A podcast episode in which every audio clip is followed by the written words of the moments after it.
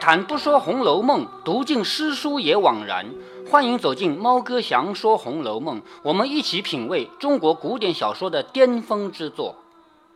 我们来继续看《红楼梦》的第二十四回。第二十四回呢，它是围绕着一个事情来写的，就是贾云去找工作，然后呢，找了几次，就努力了几次啊，最后成功了。然后呢，很自然的切换到贾宝玉这里的一个小丫鬟，就叫小红。其实原来叫红玉啊，因为这“玉”这个字不随便好用嘛，就改掉了，叫小红。那么小红这个人前一天见到了贾云，贾云来找贾宝玉没找着嘛，他就跟贾云说：“你今天就先回去吧，我进去想办法给贾宝玉带个话，然后你明天再来。”结果没想到贾宝玉第二天呢去了北静王府，也一天没回来嘛。然后呢？机会就这么巧，正好贾宝玉的身边一个丫鬟都没有，而且他要倒茶，所以呢，小红就趁这个机会想要接近贾宝玉，给他倒了一杯茶。结果就因为这件事情被另外两个高等级的丫鬟给骂了个半死。然后呢，小红这个人呢，就因为这个事情灰心失望以后，他就改变了他的目标，他就不去接近贾宝玉，他要借下面的机会来接近贾云了。接着呢。我们看贾云啊，我们看这个小红啊，小红因为在这个地方被骂了一场以后，他就先回去了嘛，回至房中，睡在床上，暗暗盘算，翻来倒去，正没个抓寻。你看啊，接下来你作者写的很巧妙。他因为被骂了以后，他对贾宝玉就是接近贾宝玉的这个方式啊，已经灰心了，他不想这个这么做了。回去以后，在床上暗暗盘算，翻来倒去，他究竟在盘算什么，在想什么呢？没提。但是作者你看写，忽然听窗外低低的叫道：“红玉，你的手帕子在我这里呢。”红玉听了，忙出来一看，不是别人，正是贾云。你说贾云有没有可能跑到红玉的窗口来叫红玉？你的手帕在我这呢，有没有可能性啊？没，没有。那这个是怎么回事呢？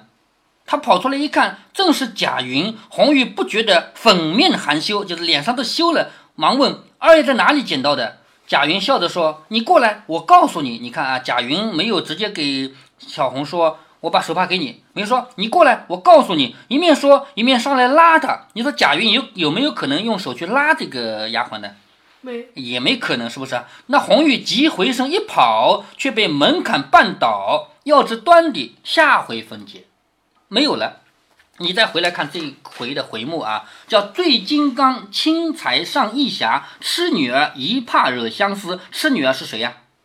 小红。哎，对，小红。小红手帕丢了以后，惹出来的一个相思病，知道吗？刚才他其实在做梦，梦见贾云来跟他说：“你的手帕在我这里呢。”然后他就问贾云要，贾云又不肯给他，贾云又来拉他的手，结果他回身就跑，一跑绊到了门槛。为什么在梦里面老是会跑路也跑不动啊？会绊倒啊什么呢？这是我们每一个人正常的一种生理反应啊。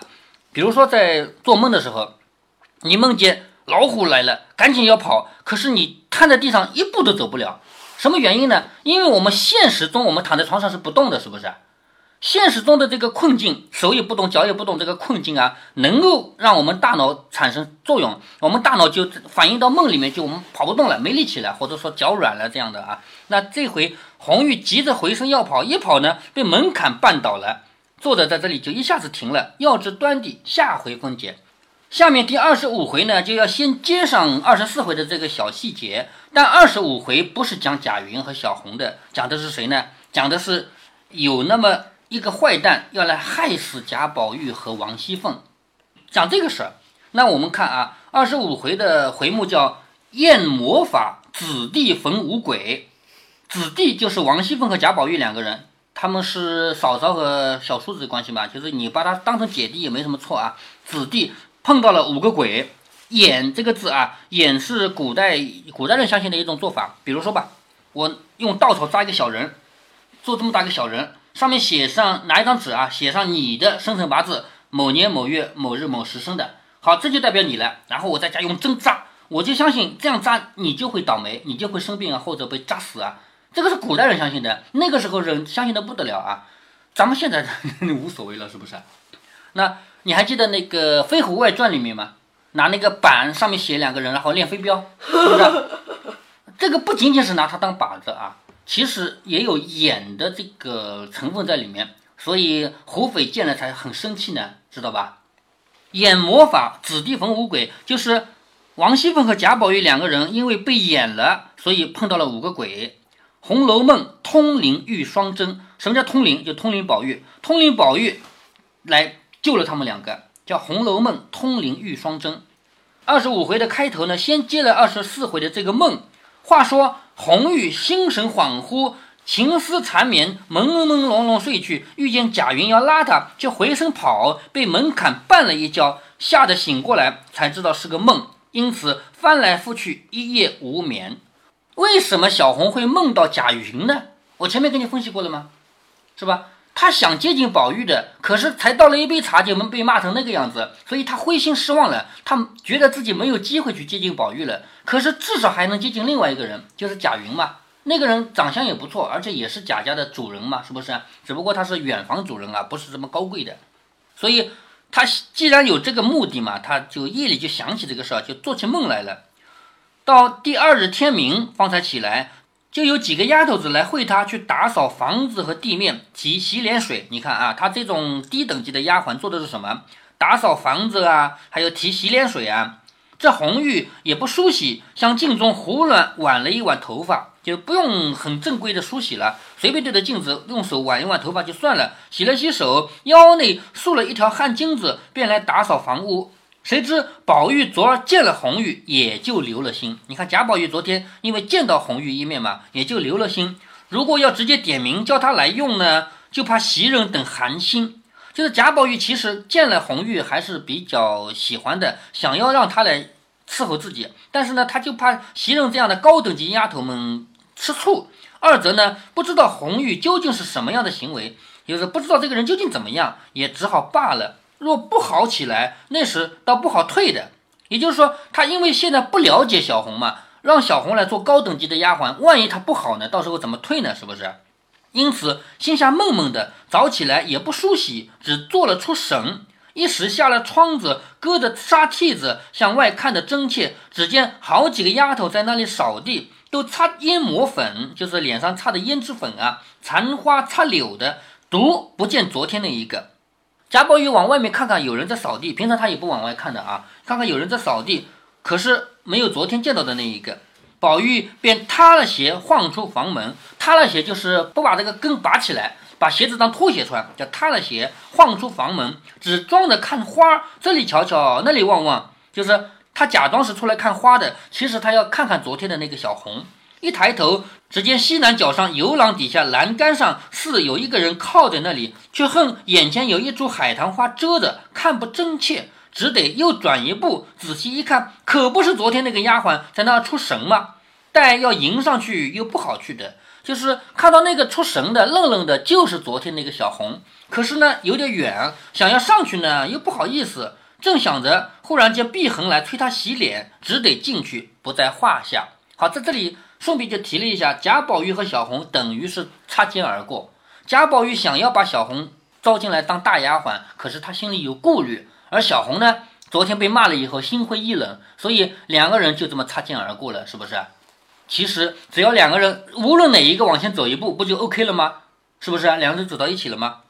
且说红玉正在那出神呢，忽见袭人招手叫他，只得走上前来。袭人笑着说。我们这里的喷壶还没收拾了来呢，你到林姑娘那里去，把他们的借来使使。就是那个浇花的壶啊，我们这个壶还没弄好呢，你到林姑娘那里去借他们的来用用。红玉答应了，便出来往潇湘馆去。正走上翠烟桥，抬头一望，只见山坡上高处都拦着帷幕，拦起来了吧？有人种花了，是不是？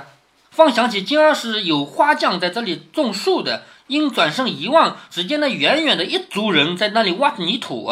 贾云正坐在那个山子石上。贾云是监工，他又不需要干活的，是不是？他坐在那个石头上。红玉要想过去呢，又不敢过去，只得闷闷的。也就是说，红玉他不是转了目标吗？他想接近贾云吗？可是又不敢，只好闷闷的向潇湘馆取了喷壶回来，无精打采的向房内倒着，就是把这个浇花的壶拿回来了啊。众人只说他一时身上不爽快，都不理论。就是红玉的无精打采，其实是什么原因啊？他想接近宝玉也没机会，想接近贾云也不敢，所以在那儿胡思乱想，所以无精打采了嘛。别人也不知道他想什么东西，就没有理会他。那到这里呢，暂时就不提红玉了。其实后面还有红玉的戏份的啊。最后红玉的结局是什么呢？结局是被王熙凤看中了。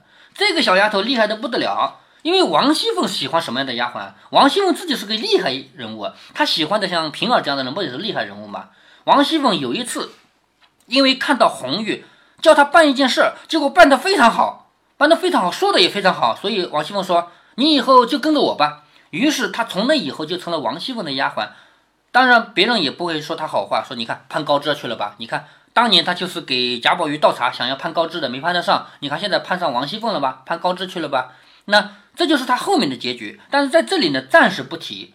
在这里提了什么呢？就要提。这一回的主旨了，就是贾宝玉和王熙凤两个人要倒霉了，要被人演了，就是用那种方法，用什么鬼啊怪啊去做那个小人啊这样的方式。转眼鬼怪做小人，就是做一个小小的人，把生辰八字写在上面，然后用针来扎，不就这样吗？是吧？当然，在《红楼梦》里不是用针扎的啊，是把五个鬼压上去的啊。怎么压鬼的？后面再提吧。转眼过了一日，原来次日是王子腾夫人的寿宴。王子腾是谁？知道吗？嗯，好像是呃王夫人的哥哥。哎，对对对，王夫人的哥哥啊。对了，嗯，他人当舅舅的也不是好的吗？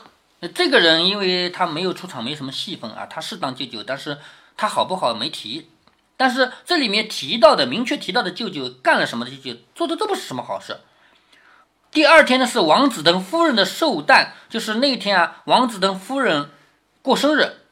那里原打发人来请贾母和王夫人的，王夫人见贾母不自在，也不去。王子腾的夫人就是什么意思啊？是王夫人的嫂嫂，明白吗？王子腾不是他哥哥吗？王夫人嫂嫂过生日，打发人来请贾母和王夫人，但是呢，因为贾母不去，所以王夫人也不好去。他们不是婆媳关系吗？是不是？倒是薛姨妈同凤姐儿并贾家几个姊妹啊，宝钗啊、黛玉啊一起去了，至晚方回。这个事就没写，到晚上才回来了。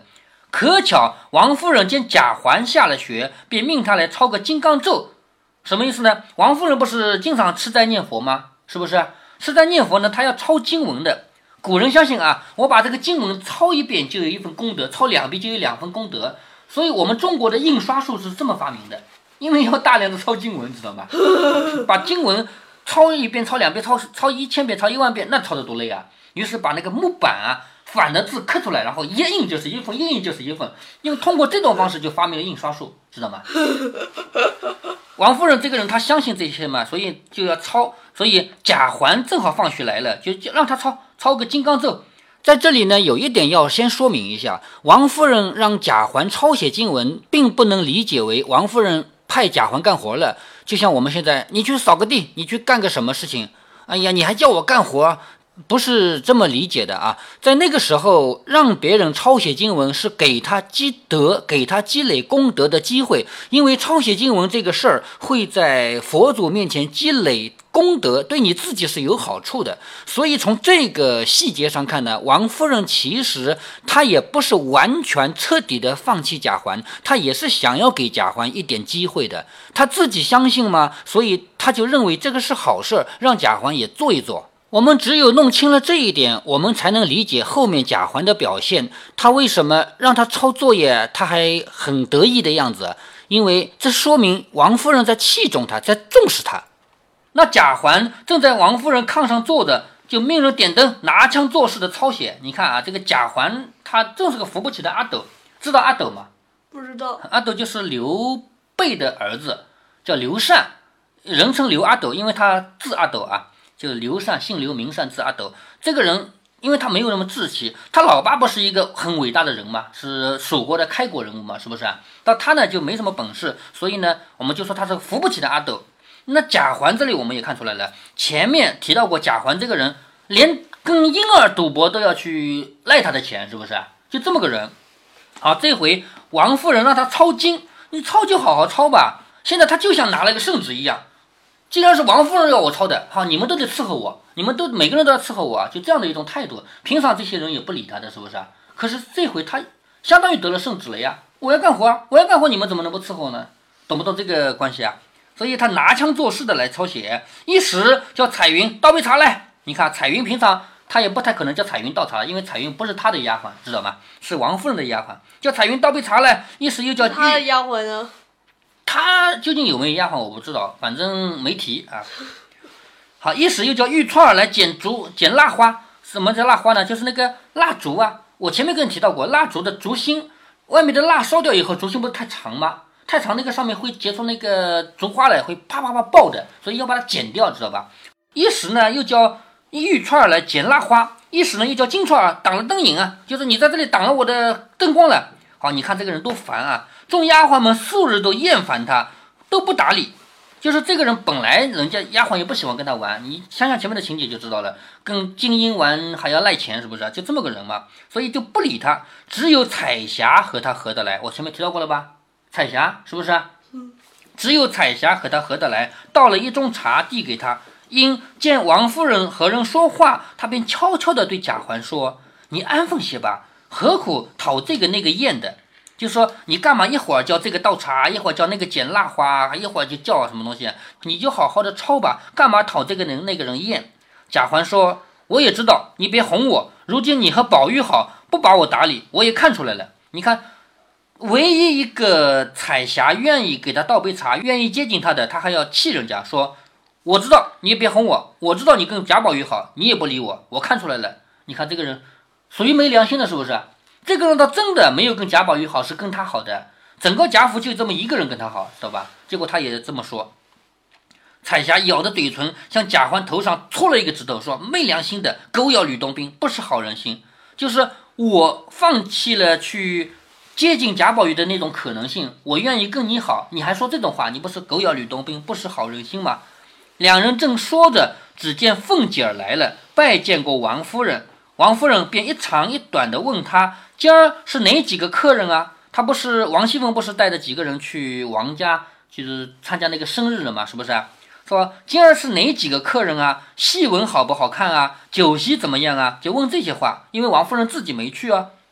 说了不多几句话，宝玉也来了，进门见了王夫人，不过规规矩矩的说了几句，便命人除去抹额，脱了袍服，拉了靴子，便一头滚在王夫人怀里。你看，从外面回来以后，外面的那些衣服要脱掉，脱掉以后不就剩了家里的衣服了吗？于是，一头滚在王夫人怀里。这是贾宝玉和王夫人母子关系吗？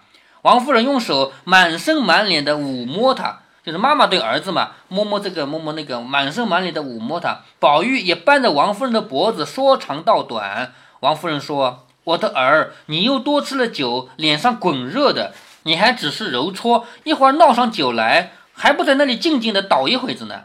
也就是王夫人挺心疼儿子的嘛，说你喝了酒，你现在还这样热，你还不要在这儿揉搓了，你去那边躺下来吧。说着便叫人拿个枕头来。宝玉听说，便下来，在王夫人的身后倒下，又叫彩霞来替他拍着。你看啊，贾宝玉在王夫人的身后躺下来，然后叫彩霞来替他拍拍，这个事情贾环就吃醋了，因为整个贾府唯一跟他好的就是彩霞，是不是？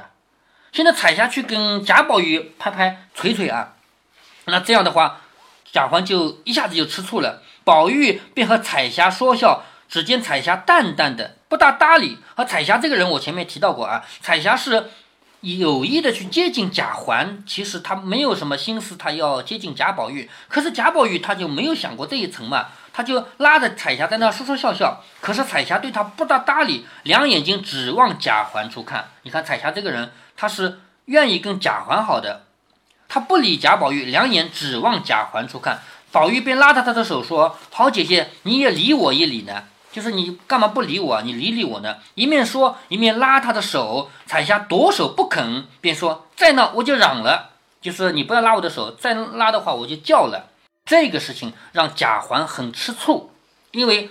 我们前面提到，这是唯一一个肯跟贾环好的人，结果被贾宝玉拉着在那说话，是不是啊？贾环就要使坏了，他使一个什么坏呢？他要害死宝玉。那接下来他怎么害的呢？以及事情继续发展下去，会有一个更加惊心动魄的想要害死宝玉的事情呢？我们下面再读。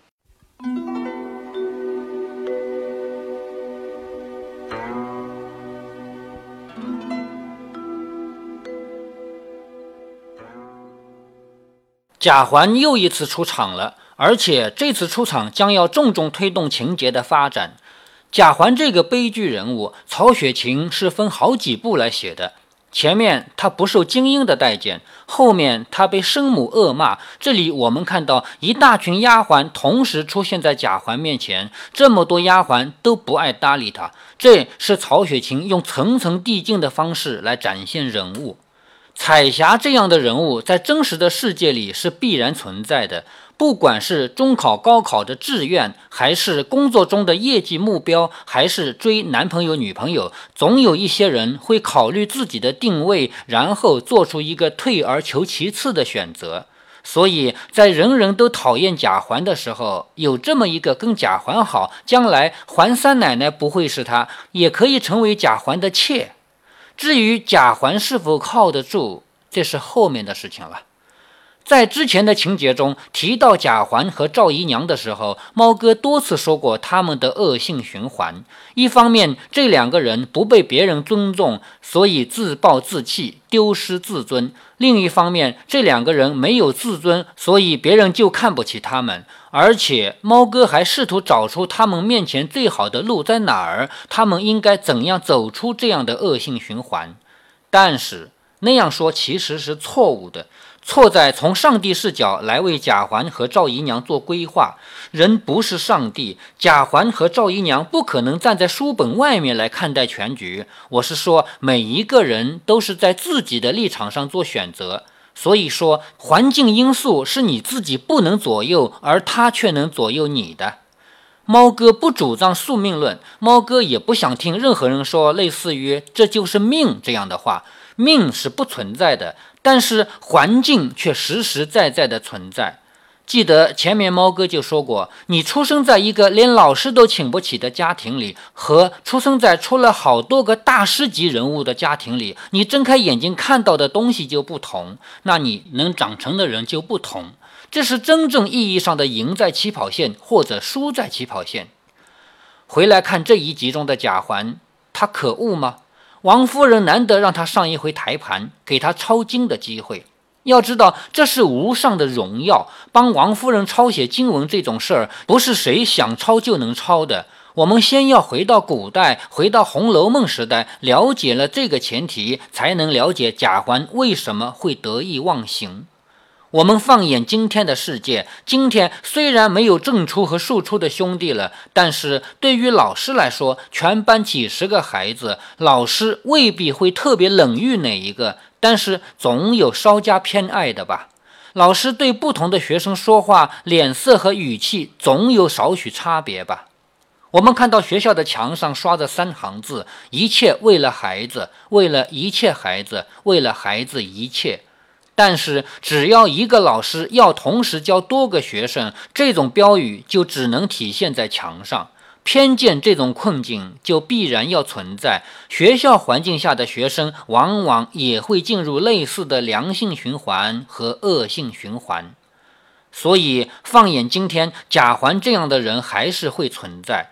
他们在学校里不停地受挫，慢慢地失去自尊心。但是不同的是，贾环连妈妈都不尊重他，而今天的孩子，爸爸妈妈都想把他当成龙和凤来培养的，那怎么办呢？我觉得办法只有一个，那就是降低学业的难度。反正学会按计算器上街买菜，就没人可以蒙你了。反正学会把条码对准扫描枪，听到“嘟”的一声，最后显示器上会显示出总价。也就是说，不管你是买家还是卖家，你都不用学四则运算。那么，为什么要把一元一次、一元二次、二元一次、二元二次作为十几岁小孩的必修内容？减掉不挺好吗？